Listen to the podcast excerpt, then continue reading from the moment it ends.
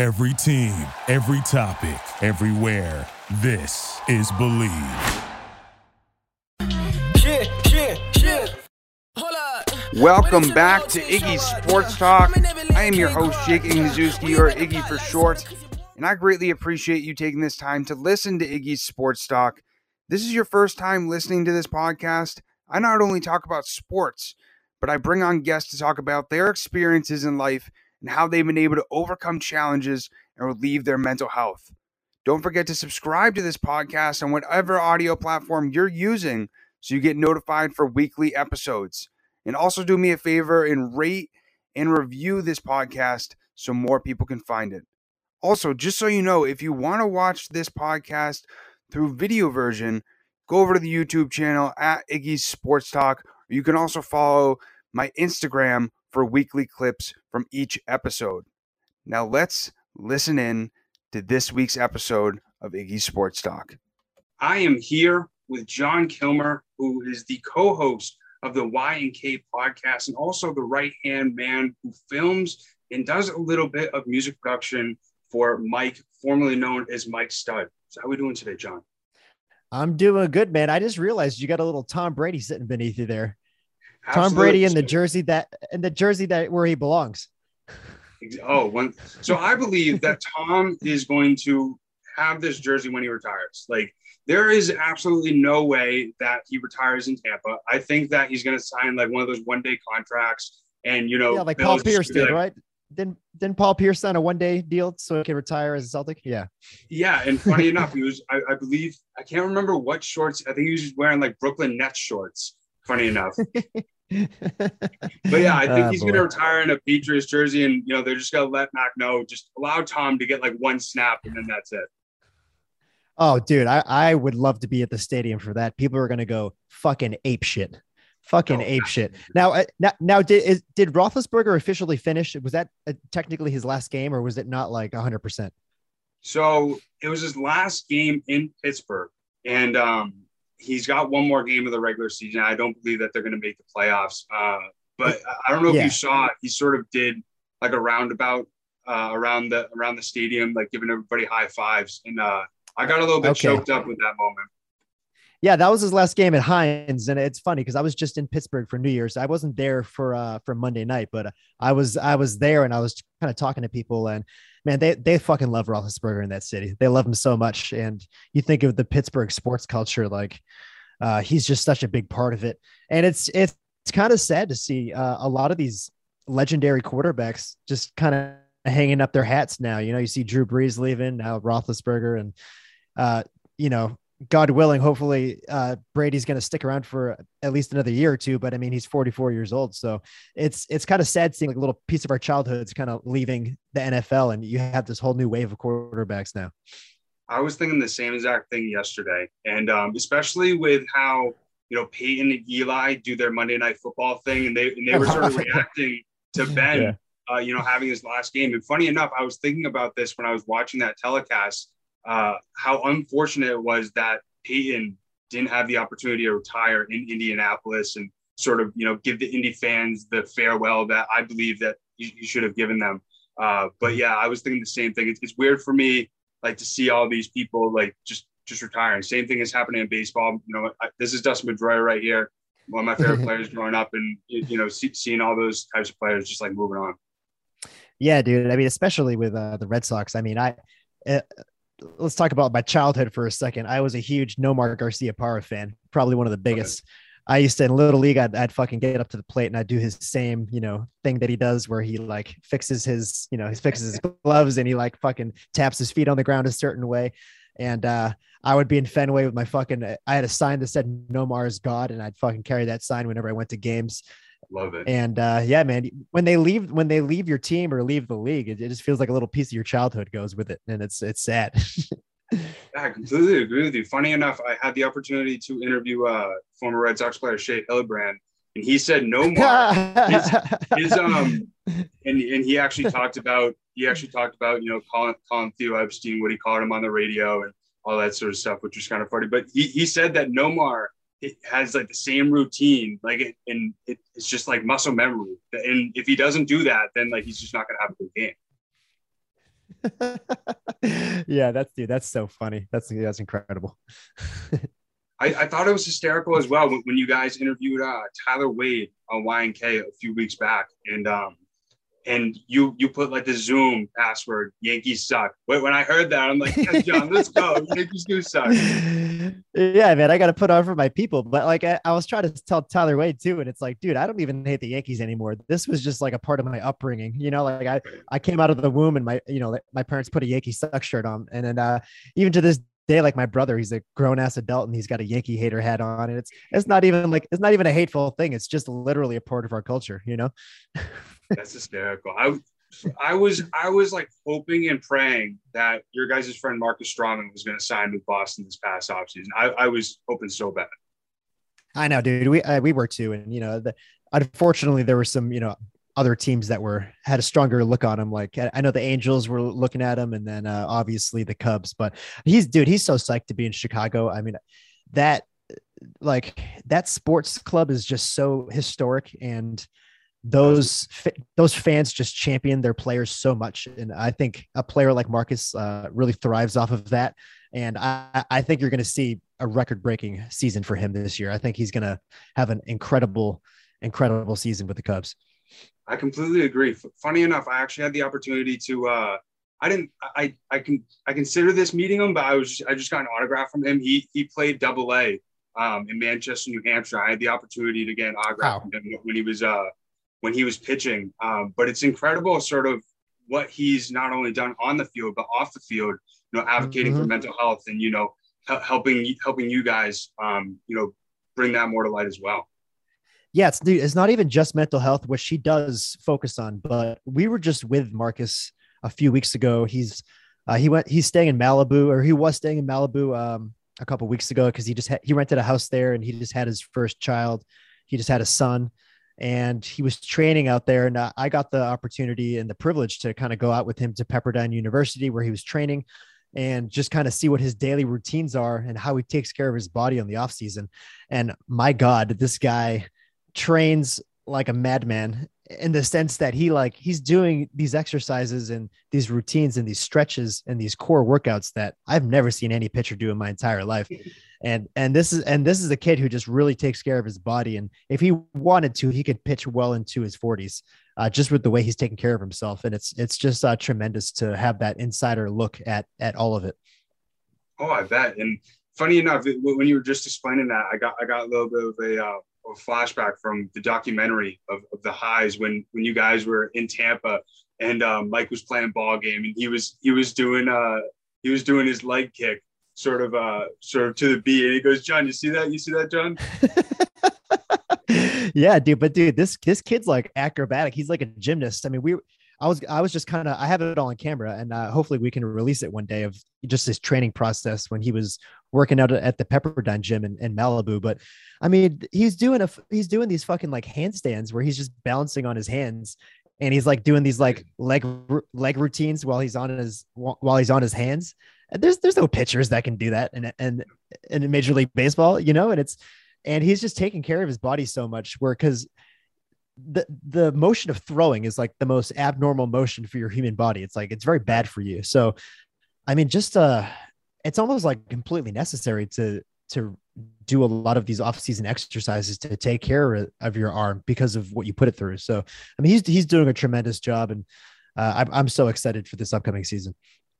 Yeah, me too. I, I like you said, I, I think he's going to have the best season that he's ever had, and it was also pretty cool this offseason to see him get so engaged uh, with fans and uh, you know mm-hmm. really just go back and forth with guys and, and, you know you don't really see a lot of you see it more now that um, baseball players are getting into social media but it's, it's really cool see, seeing players being able to interact with fans like he does yeah and hey just uh heads up he already tweeted about it but uh we found out that we uh we have a tour coming up uh this spring in april and may and we found out that our show in Chicago is going to be an off day for Marcus. So Marcus is going to be able to be at the concert in Chicago. And it is going to be our biggest show ever. Uh, we're going to be playing a 5,000 person venue.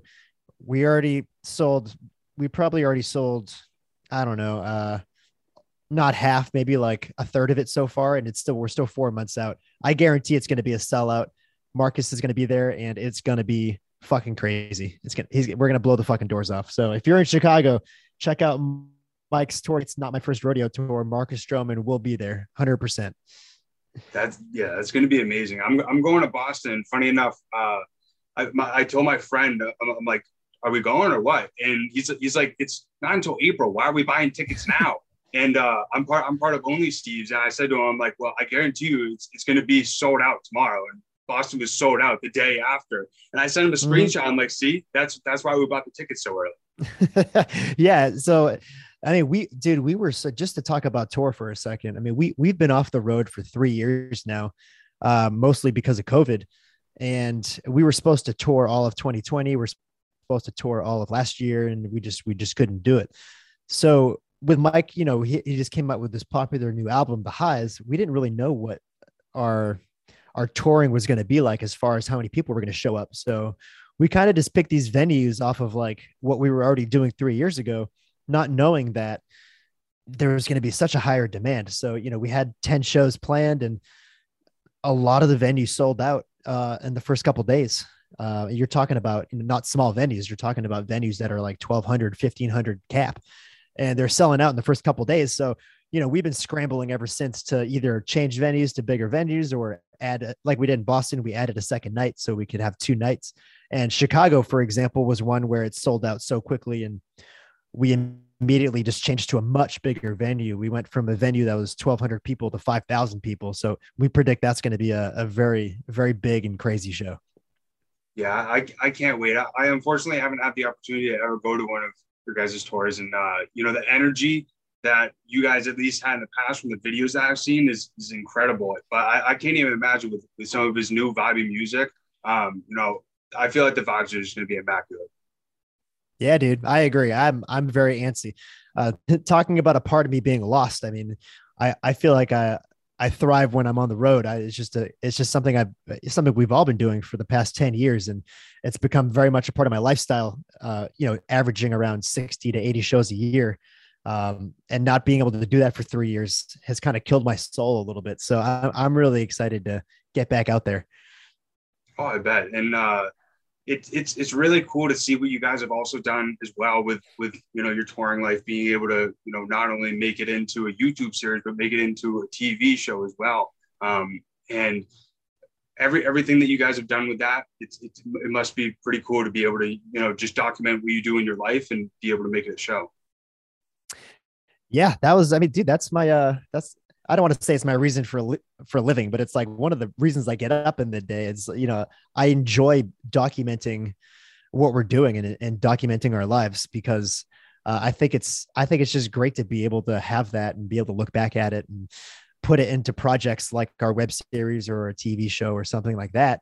And uh, it's just cool. It's cool to to give people, especially the fans, like that inside look at our lives and what we do uh, I think that's what makes our relationship with our fans really great and one of the best. And our fan bases are one of the most diehard because of that.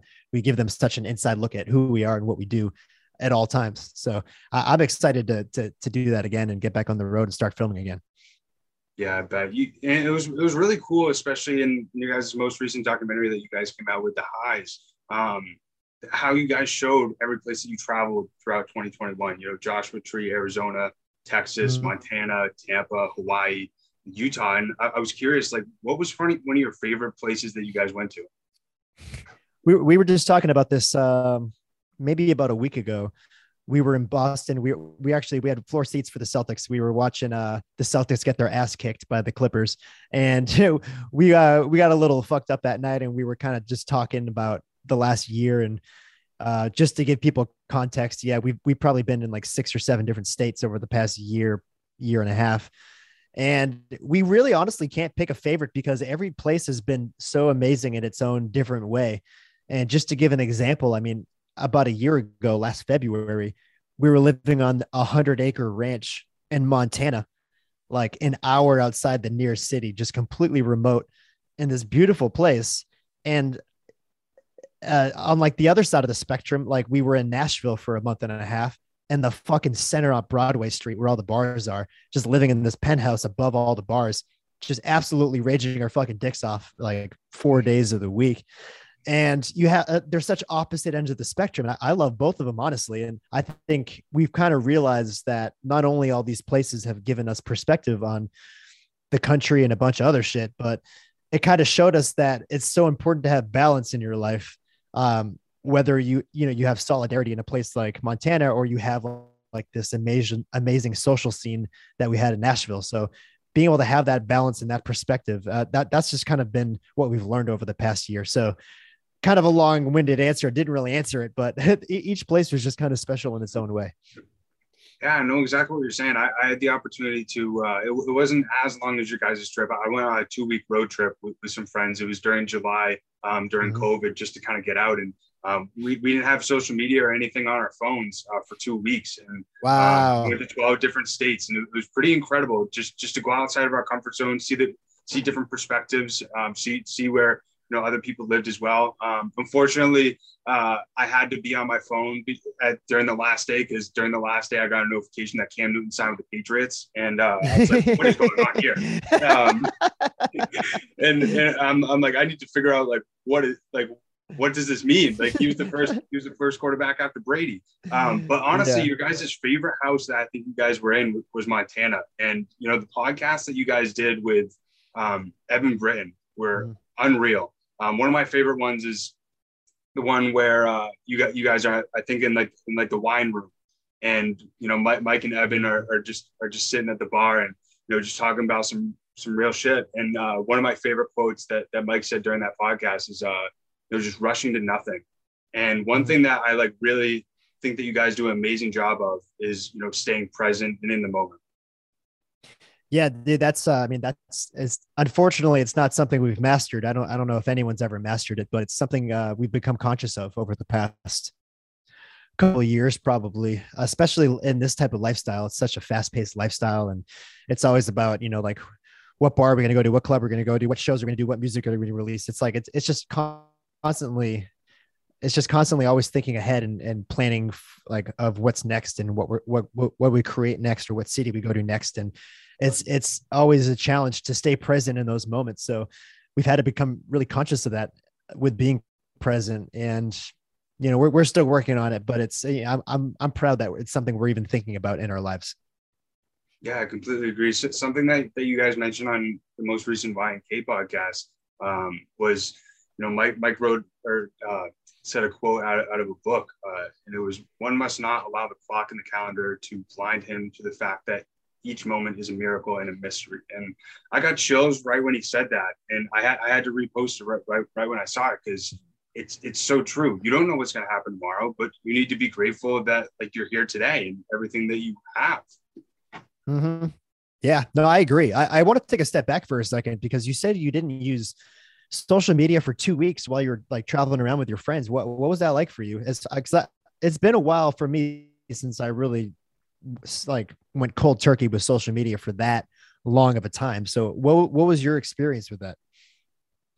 It was uh it like really changed my outlook on um being able to like stay present. Um sort of like what we talked about before, but um I I now don't have notifications on Snapchat.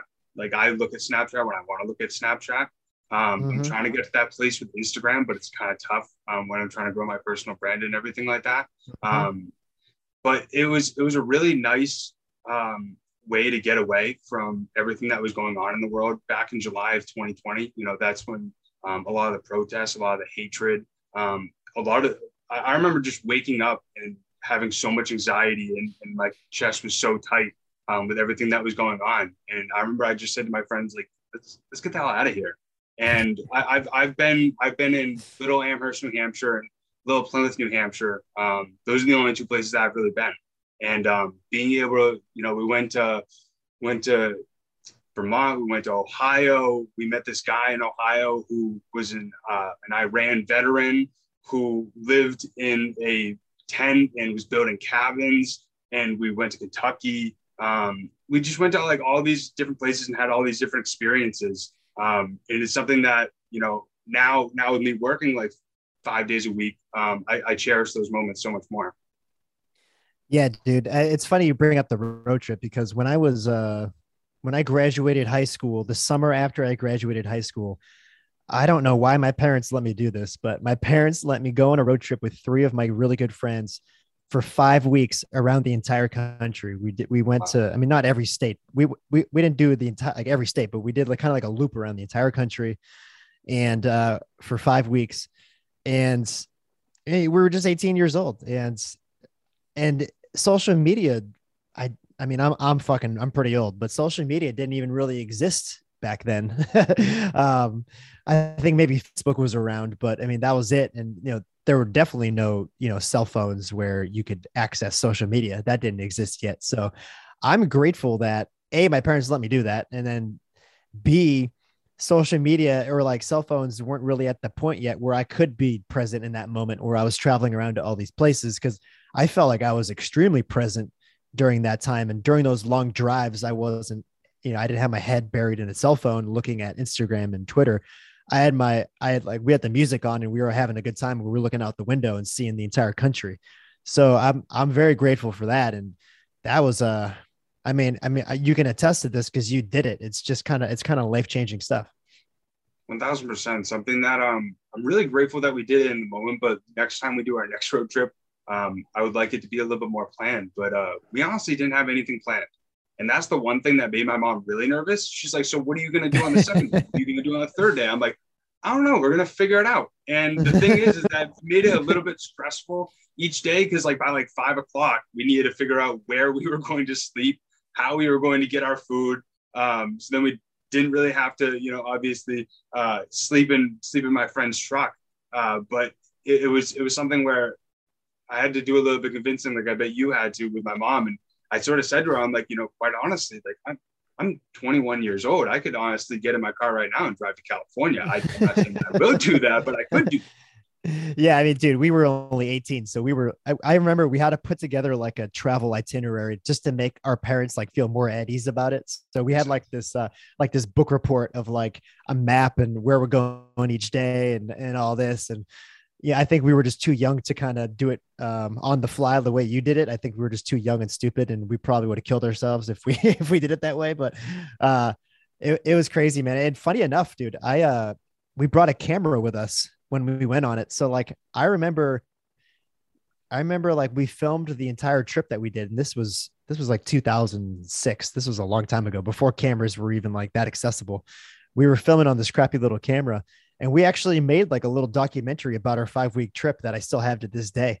And it's it's just kind of fun. It's kind of funny to see how my life has kind of, you know, transpired and and it's kind of uh, not not much has really changed. I'm kind of still doing the same shit. It's just kind of funny to see myself doing that at a young age and still doing it to this day. Yeah, 100%. It, it must be pretty cool being able to, you know, every few months be in a new house, be in a new environment, um, especially with when you guys uh, were in Los Angeles for five some odd years with, with, you know, obviously the opportunity out there is incredible, but all I've heard about that place is, is that, uh, you know, there's a lot of fake people as well as that there's just so much pressure that you have to live up to these expectations in LA. And, you know, being able to, for you guys to, you know, just be able to travel and enjoy where you're at and meet new people must have been pretty incredible throughout this last year. Yeah, we're I mean we're we're kind of outliers in the music industry in the sense that we are 100 million percent independent. Like when I say 100% independent, I mean like 100 fucking percent independent. We have a, a very very tight new tight knit group of people that make all the decisions. Mike's one of them, and uh, you know, my, all all like the decisions kind of start and end with Mike because he gets final say on what happens in his career, which unfortunately is not the norm in the music industry. And because of that, uh, we are free to do whatever we want and go wherever we want, put out music whenever we want, make a podcast whenever we want.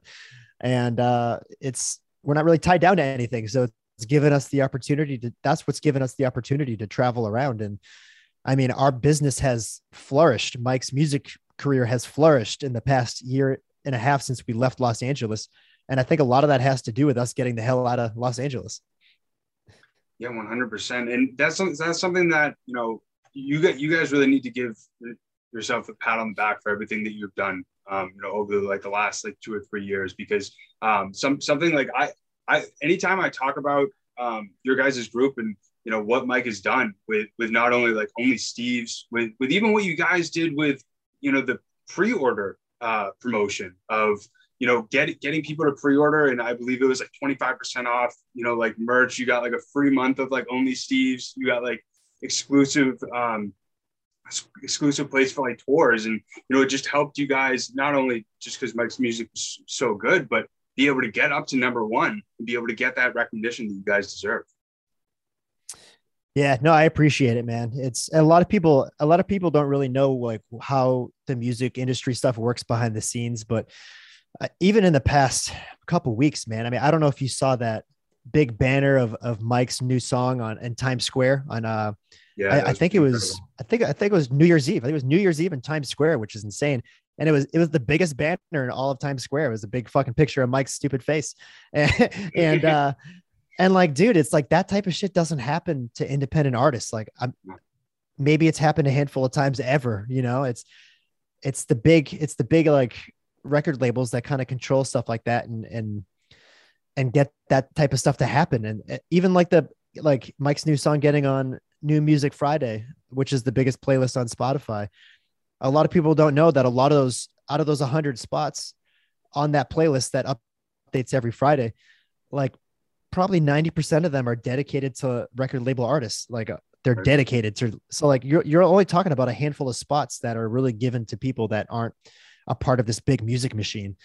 And, you know, we get to see it. So when it happens to us, like we really take it in and it's like, we're really thankful. And it, it's just really special to see that happening right now because dude, it's been, we've been at this for 10 years. It's been a long road and we're just starting to kind of see these things unfold and it, it's really special that that's something that I was just going to say for all the people that are listening that think that this success was just instant. You guys have been doing it for 10 years. You know, you guys have, it's so cool how you guys have built such a grassroots fandom. And you, you brought it up in the documentary about how you, even like early on, it was, it was just kind of, you know, a campaign in every single small town being, being, once you guys left, you, you felt like you, you were able to meet all these new people, connect with all these new people, get all these new fans. Um, and as somebody who's sort of been with it since the start. Um, how cool of an experience has it been to sort of see this grassroots sort of fandom grow into as big as it is today?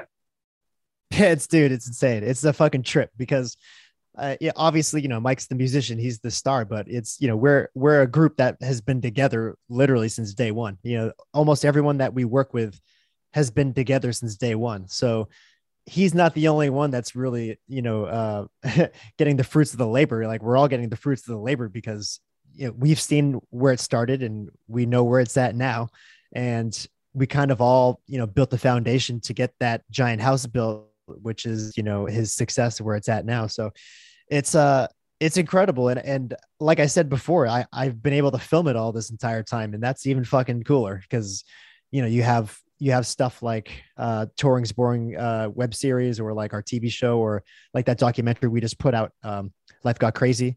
And we, we have it all documented and it, it's, it's fucking sick. It's so cool. I, I, bet like, especially when you document all these things, you know, you're thinking back, uh, or you're thinking a little before, like when, when my kids see this, when my grandkids see this, I mean, obviously you won't show them some stuff, but like, you're thinking like, they'll find it pretty cool, you know, once they grow up and understand everything that we did, um, you know, how cool my life was and, you know, will be in the future. Yeah, I'm a, I'm a little impartial to my kids or grandkids seeing all, all of my imprint on the internet, but but uh, I'm sure they're going to go down a rabbit hole and find some stuff that uh, might make them want to vomit. But it's hey, it is what it is. Uh, funny funny uh, story about that is when our TV show came out in 2016. I I remember just being so proud about it, and uh, my, you know my parents were so proud that you know I was like a create a creator and uh, a star of this of this television show. And I remember we were uh, it was it was during the summer, and we were my me and my parents were like sitting around the TV. We're just like so excited for our, our TV show to air on television for the first time. And dude, like three or four minutes into the first episode, I'm in like the back of the our tour bus with some chick, like asking her to spank my butt and like hooking up with her and stuff. And I'm sitting there, and my parents beside me, and I'm like, oh fuck, what have I done? but dude, sure enough, they were still they were still proud of me, so it's all good.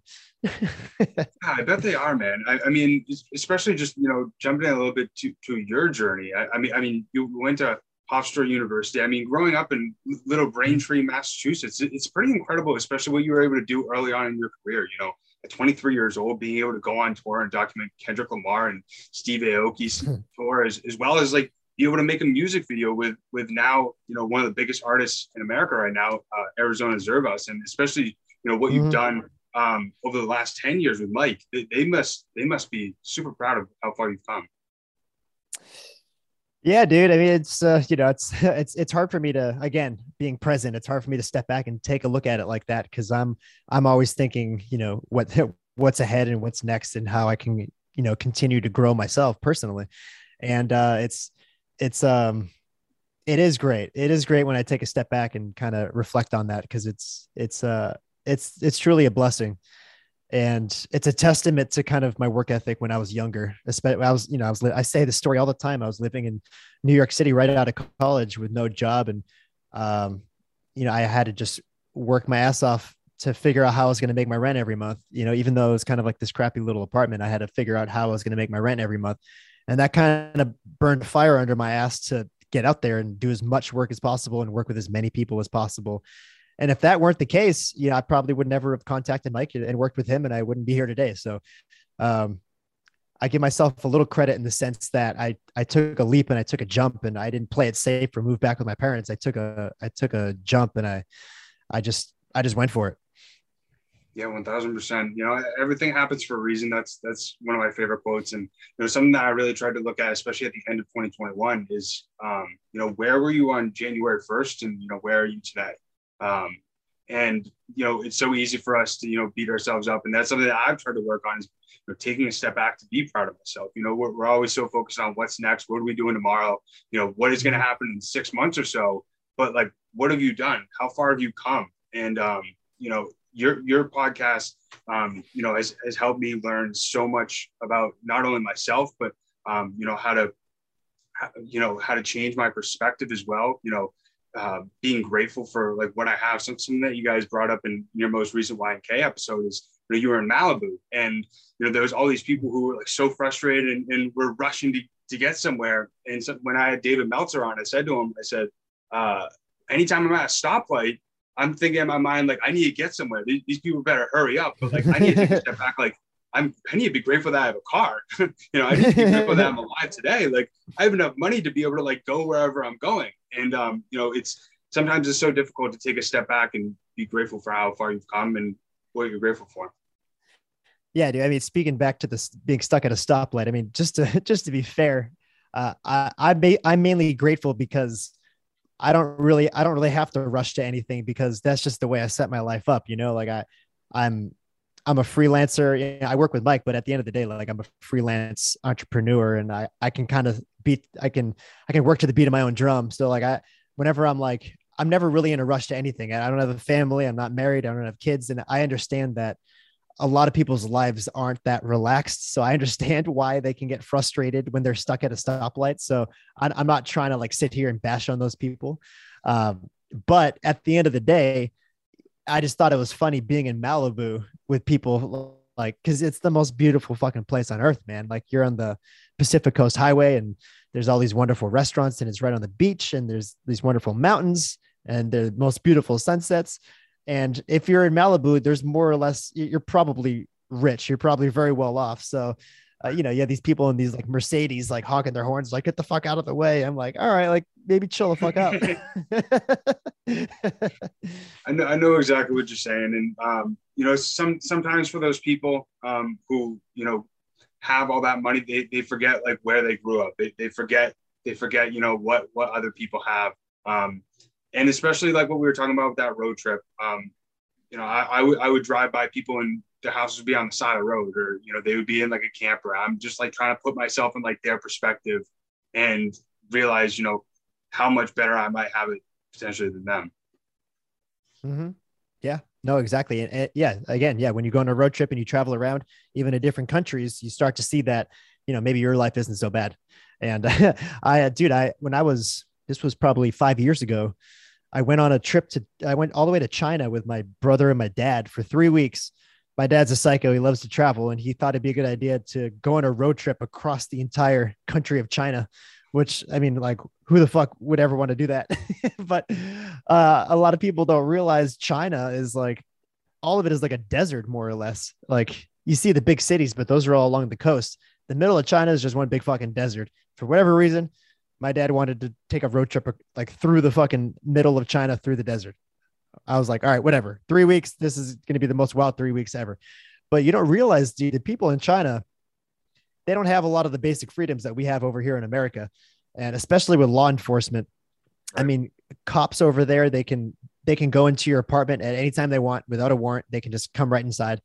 They can take your phone out of your hand. In, in China, a lot of the apps, the social media apps are outlawed. You can't have Instagram or Twitter or Facebook. You can't have any of that shit. And at any moment's notice, a cop can just take your phone out of your hand, look at your apps. And if you have, you know, an app that you're not supposed to have, they can write you a ticket or confiscate it. And when you're on the highways in China, every like, you know, 40 or 50 miles, there's a checkpoint and they, you know, your car stops and they can go through your car if they want at any moment's notice. It's not a border of a different country. It's it's literally within their own fucking country. They can just you, you stop at a checkpoint. They can go through all your shit whenever they want. So, you know, people complain about a lot of the law enforcement and stuff going on here, and I agree it's flawed. But dude, if you've been to China, it's it's a lot better than over there. So uh, you know, I, that type stuff like that gives me perspective on like, all right, maybe it's not so bad.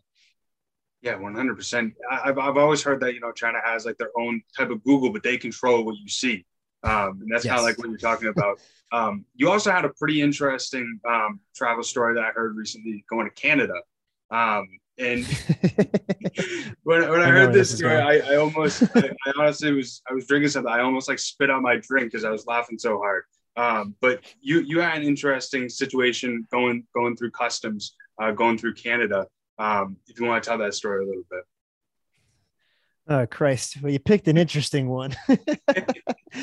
um, for the people at home, when we go on tour, I mean, we we try to we try to go to Canada as much as possible. We try to hit, you know, we've only been to Toronto and Vancouver, I believe. One's on the west coast, one's on the east coast. But whenever we go through the border, for whatever reason, uh, you know, our group of ragtags don't necessarily uh, get across the border too easily because, I mean, uh, already we're on a tour bus and we're just a group of like guys the way looking the way we look. So uh, it's always it's always a red flag where you know they see a tour bus, a music tour bus, and they they automatically want to go through all our stuff. So it's it's always been a five hour plus situation whenever we go across the border and our bus always gets ripped apart. We have to sit in the fucking border patrol office for five hours at the very least, usually hung over his balls while our tour bus just gets ripped apart for them to find anything they can hold over our heads. and you know, in the past, it's been like a speck of weed, like this much. Or the last time, uh, story in question that you brought up, they found a bunch of CBD gummies, which like apparently in Canada it was like against the law at that time. You couldn't have what? CBD gummies, which we you know it, it's outrageous. Yeah, it's uh, it's outrageous. So since they found the CBD gummies this last time in our last tour in 2019, uh, they decided to get the canine unit to start sniffing all of us in, in the border patrol office. So this um, German Shepherd comes by behind each and every one of us one at a time. And when the German Shepherd would sit down, that would mean that it'd be alerting the officers that that person had narcotics on them. So the the, the dog sniffing everyone. The dog sits behind my friend, uh, my friend Foley, and the dog comes behind me and sits behind me, and we're the only two people that get. Yeah, and Meanwhile, I got fucking nothing on me. I got absolutely nothing on me. So, long story short, I get uh, the two officers, the French Canadian officers, they have French accents. That's important to note. They bring me to this back room in, in the Border Patrol office, this very like cold, dark room with tiles and no windows. And they explained to me that, uh, you know, one at a time, I'm going to have to take off an article of my clothing and hand it to them so they can check it for narcotics. So I'm like, all right, whatever, big deal. They're just going to check my clothes. So I, one at a time, I hand them a piece of my clothing. They're like, okay, can you please, you know, hand us your shirt, take off my shirt, hand them my shirt. They go, all right, hand, hand me your pants. They take off my pants, hand them my pants. Now I'm just down to my bare underwear. And I kind of know where it was going to head. I'm, finally, they asked for my underwear, and I'm like, okay. Um, you know, mind you, I've been on tour, probably haven't showered in three days, probably have skid marks all down the center of my underwear. Still, I take them off and I hand I hand them to the officer and I, you know, I, I cut my package so my, my wiener's not hanging out. And I hand them the the the poopy underwear and they run their hands through the the shit stained underwear. And I'm thinking this is it. I mean, wh- you know, what else could there be? I'm just standing there naked in this cold, dark room with two French Canadian guys. And then they said something to me that I've never heard anyone say to me ever in my entire life or since. He said, All right, now lift your sack. Thinking that I was hiding narcotics under my fucking scrotum. So, so I, I, I say, I, I like, I start laughing and I, I feel bad that I'm laughing because this is their job. And I, I want, I don't want them to think I'm not taking it seriously, but I've never heard, and mind you, it's in a French accent telling me to lift my sack. So I lift my sack and they have a, they have a, you know, flashlight and they're looking under my sack. No drugs. Now I'm thinking this has to be it. But, but then they continue it a step further. They say, all right, face the wall, bend over and spread your cheeks. and I'm like, oh boy. Now I, this is coming from someone. I mean, I hope this is universal for everyone, but I, I've never seen my own asshole. I don't think anyone's seen their own asshole, nor should they. I just assume that if you see your own asshole, you're just going to turn into stone or something. So I, this probably, I could probably count on one hand the amount of people in my entire life that's seen my asshole. So I, I, I turn around to the corner and bend over. And like they ask, I spread my cheeks and they take a flashlight and they, they look around. They ask me to cough a few times. So I cough. sure enough, there's no fucking drugs up my asshole either. So that was, uh, that was the first time I ever got anal cavity searched. And sure enough, we got across the border and we put on a hell of a show. That's hysterical. Yeah. When, when I first heard that story, I, I just thought of myself in that same situation. I, I would have been so uncomfortable. I would, I would have been like, are you serious right now? yeah, it's like you want to you want to tell them to go fuck themselves, but also it's like you have all these fans that are depending on you to put a show on, and you don't want to fuck it up by you know the border patrol telling you to just pack your bags and get the fuck out of there, which has been the case before. We've we've literally been turned away at the border, which is like catastrophic, man. You have to tell all the fans that we just couldn't get across the border, which is so shitty for something as stupid like just having a speck of weed on your bus, you know? So I am glad we made it across that time. And, you know, hopefully going forward in the future, we, we don't run into those problems ever again. Yeah, I definitely hope not. But uh, lastly, I just, I just want to talk to you a little about about some of the amazing people you've had on you know, the YNK podcast. One of them was uh, Larry King, and you know you talked about in the uh, Life Got Crazy documentary that you know one day you're chugging a beer with a leaf blower, which you know I think you did a pretty good job in that video. Yep. Um, and then and then the Thank next day uh, you're producing a podcast with Larry King, which I believe was one of his last interviews that he ever did. Mm-hmm. Yeah, it was, man. And you know, for those at home that are younger and maybe not know Larry King that well, he's probably interviewed more people than anyone. I think he's had over like 50,000 interviews in his lifetime. He's a he was a radio personality and he had his own show Larry King Live and he just made a whole career out of interviewing people and he was one of the best to ever do it. And uh you know, we were lucky enough to have him on the podcast. Uh it was just kind of one of those amazing things where his his youngest sons uh, are fans of Mike. It just turns out that his youngest sons were really big fans of Mike and they uh they talked to Larry, and sure enough, they, he was happy to come on our show. And this was a time when Larry was, uh, from a health standpoint, not doing too great. He was down to a wheelchair, so you know he he wheeled right into our house, right into our living room, and you know we had everything set up. And he graced us with the 45 minutes of this amazing interview with with really amazing tidbits of knowledge. A guy like that who's talked to you know over 50,000 people in interviews you think would have probably more perspective than anyone on earth. And I was just kind of taking notes the whole time and it was kind of surreal. And, you know, it's the lives that we live. I mean, we're kind of bozos, but at the end of the day, you know, we, we, we have balance and we do kind of, you know, really serious and honest work as well on top of the tomfoolery. So uh, that was one of those moments where, you know, I was like, holy fuck, like I'm producing an interview for one of the greatest, you know, personalities of all time. So it was, dude, it was, it was, it was incredible. I bet. Yeah, it was it was such a good episode too. And for anybody that's listening and watching right now, go, definitely go and check out that episode YNK podcast, Larry King, because um, I mean the the quote that Mike decided to use in Catalog Cabin, which is one of my favorite songs, it just puts such good perspective of you know just keep going no matter what. Always keep your head up no no matter what's going on. And um, you're right, he had such good t- tidbits uh, throughout that episode. Yeah, dude.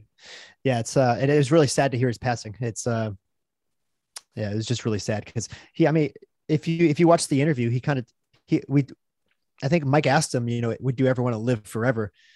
And Larry was like, yeah, yeah, I would want to live forever, hundred percent, because he he just made a whole living out of you know meeting people and interviewing them, and that was his passion. And talk about you know putting your head down and keep going. I mean, he did it I, am going to butcher this, but you know, he probably did it for like 50 to 60 years of just being on the radio or inter- interviewing people and um, talk about, you know, putting your head down and keep going. I mean, he's, he's kind of the, he's kind of the poster child of it. Yeah, 1000%. Yeah. He's, somebody that, um, you know, even, even though like when he was in his prime, um, I, I wasn't even alive, but he's somebody that I look up to because I, I, I have such a passion of hearing people's experiences, whether, whether it's, you with your anal cavity or even with, with you throughout um, your time being with Mike. Um, it's been pretty incredible to hear your story. And um, one of the last questions that I like to ask all my guests um, is what advice would you give to your younger self? Yeah, we've actually, we've, uh, we've answered this question on a, on a, a podcast a long time ago. One of the, like, we had a fan that asked that question. And my first response was to wear more condoms which uh, would would would have gotten me out of a lot of a lot of debacles over the years. But I probably wouldn't have listened to my older self if and my older self told me to wear more condoms. I would have just probably told myself to go fuck off. But uh, um, no, let me think that's a that is a really really great question, and uh, I think with that question, it's it's kind of like it's kind of disguised as you know do you have any regrets or have you like learned anything over the years that you wish you could share with yourself and you know those first five years out of college i was living in new york city and new york city is kind of one of those places that you know they call it the city that never sleeps because it's it's very fucking go go go and uh, everyone's always going somewhere and you know if you're walking through the streets in the morning or you know at four or five in the afternoon when people are either going to work or leaving work. Everyone's always going somewhere. Everyone's always in a rush to somewhere. And that's probably the the least present city in America, if I had to guess, is New York City, maybe the world. And I can't say I was very present in those times.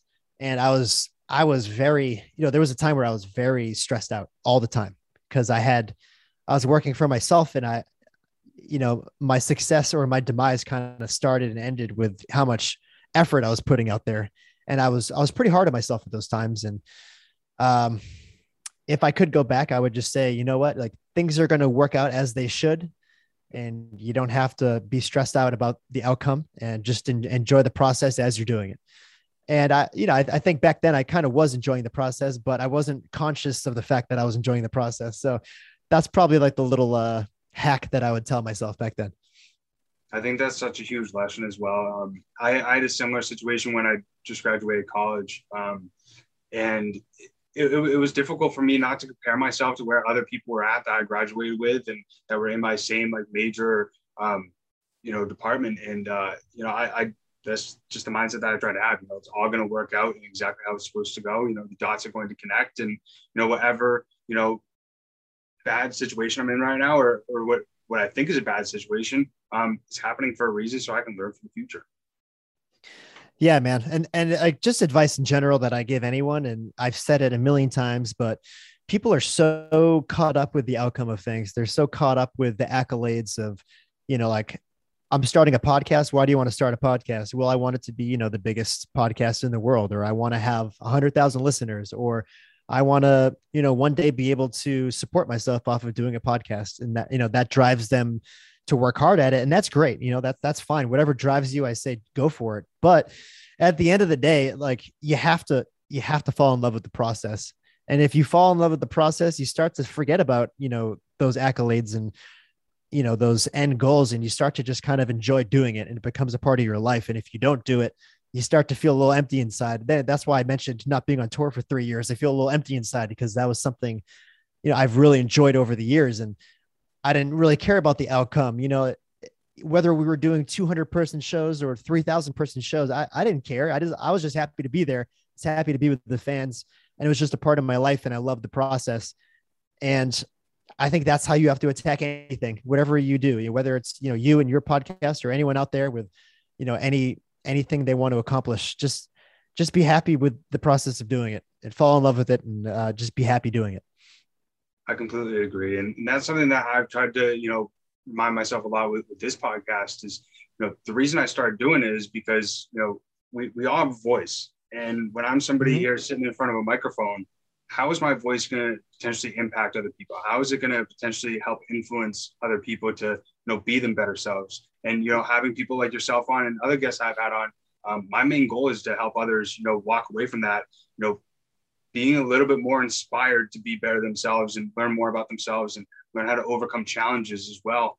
And um, the one thing that I've tried to focus on a lot, especially the last few months, is like, what's going to be your legacy at the end of all this? Like, what are people going to remember you as? And, you know, anytime I say that around my friends, like, oh, it's deep. And I'm like, well, it's kind of the reality. And you kind of got to think about that. So, like, there is no regrets at the end of the day.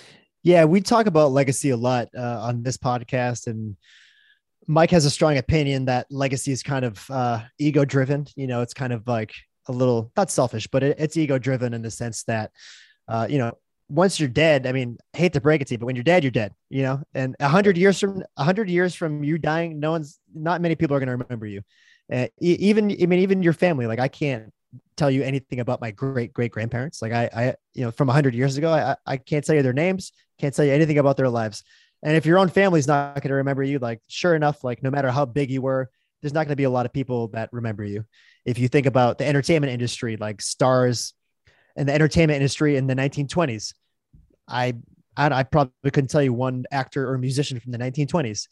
Uh, so, with that being said, you know, legacy. I get it. I get why people want to leave a legacy, but even that legacy is going to burn out after a while. So it really it really shouldn't even be a thought that crosses your mind, you know?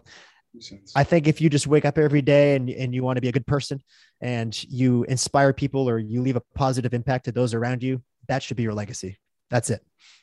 I completely agree. Couldn't agree more, John. And um, just one last thing before I let you go is uh, I, w- I was wondering for the tour uh, if you guys were thinking about doing a, uh, a meet and greet because like w- one of my one of my goals um 2022 was was to meet mm-hmm. yourself um, and to also meet Mike because you guys have had such an influence on my life. Yeah, uh, we're we're kind of in a, a pickle right now because of COVID restrictions and the rise of the rise of Omicron.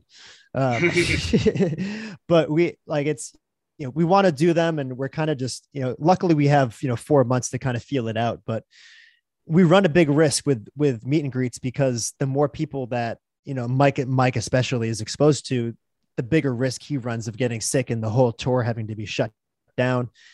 and unfortunately, that's just like not a risk we we really want to run. And it's not even like the getting sick factor because Mike's been sick before and he's still gone on stage and performed. You know, even if he had to get like an IV that day or take a ton of medication just to get himself on stage and to perform, it's not even about getting sick. It's just about all the regulations and mandates that are happening right now. And the last thing we want is to you know take three years off and come back with this huge tour and him get sick in the first couple days and we just have to shut the whole thing down. So that's the that's the thing we're facing right now. And if it's up to us you know we'd, we'd do the meet and greets uh, and we'd meet as many of you as possible. So we're playing it by ear and you know let's hope it let's hope it works out. I love it man. Well I, i'm so grateful we had the opportunity to connect today. And um, I'm really I'm really excited to see you guys in Boston. Ho- hopefully, we can connect in a uh, Boston bar when you guys you guys come to Mass. Yeah, dude. I, we were, we actually went to the show's going to be at this place, Big Night Live, which is connected to the TD Garden.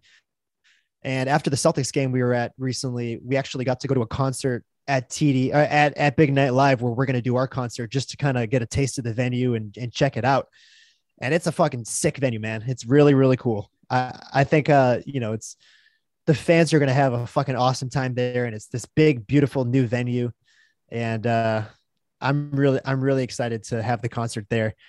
And you better believe we're hitting the fucking bars afterwards. I'm hitting every fucking bar, everyone, every single one. I'll definitely be going out. So hopefully we can see each other and um, really appreciate you taking all the time today and all your insight as well. Really appreciate it. Yeah, dude. Thanks for having me on. And honestly, uh, you know, ha- ha- have me on anytime. I- I'm more than happy to hop on the show whenever. Really appreciate it, man. Well, I hope you guys have a hope you have a great rest of your day, and um, can't, can't wait to see the tour and keep keep freaking killing it on YNK, inspiring others, um, and can't can't wait to see what guests you guys have planned as well. Yes, sir. Thank you very much. Thank you for listening to Bleav. You can show support to your host by subscribing to the show and giving us a five star rating on your preferred platform. Check us out at Bleav.com and search for B L E A V on YouTube.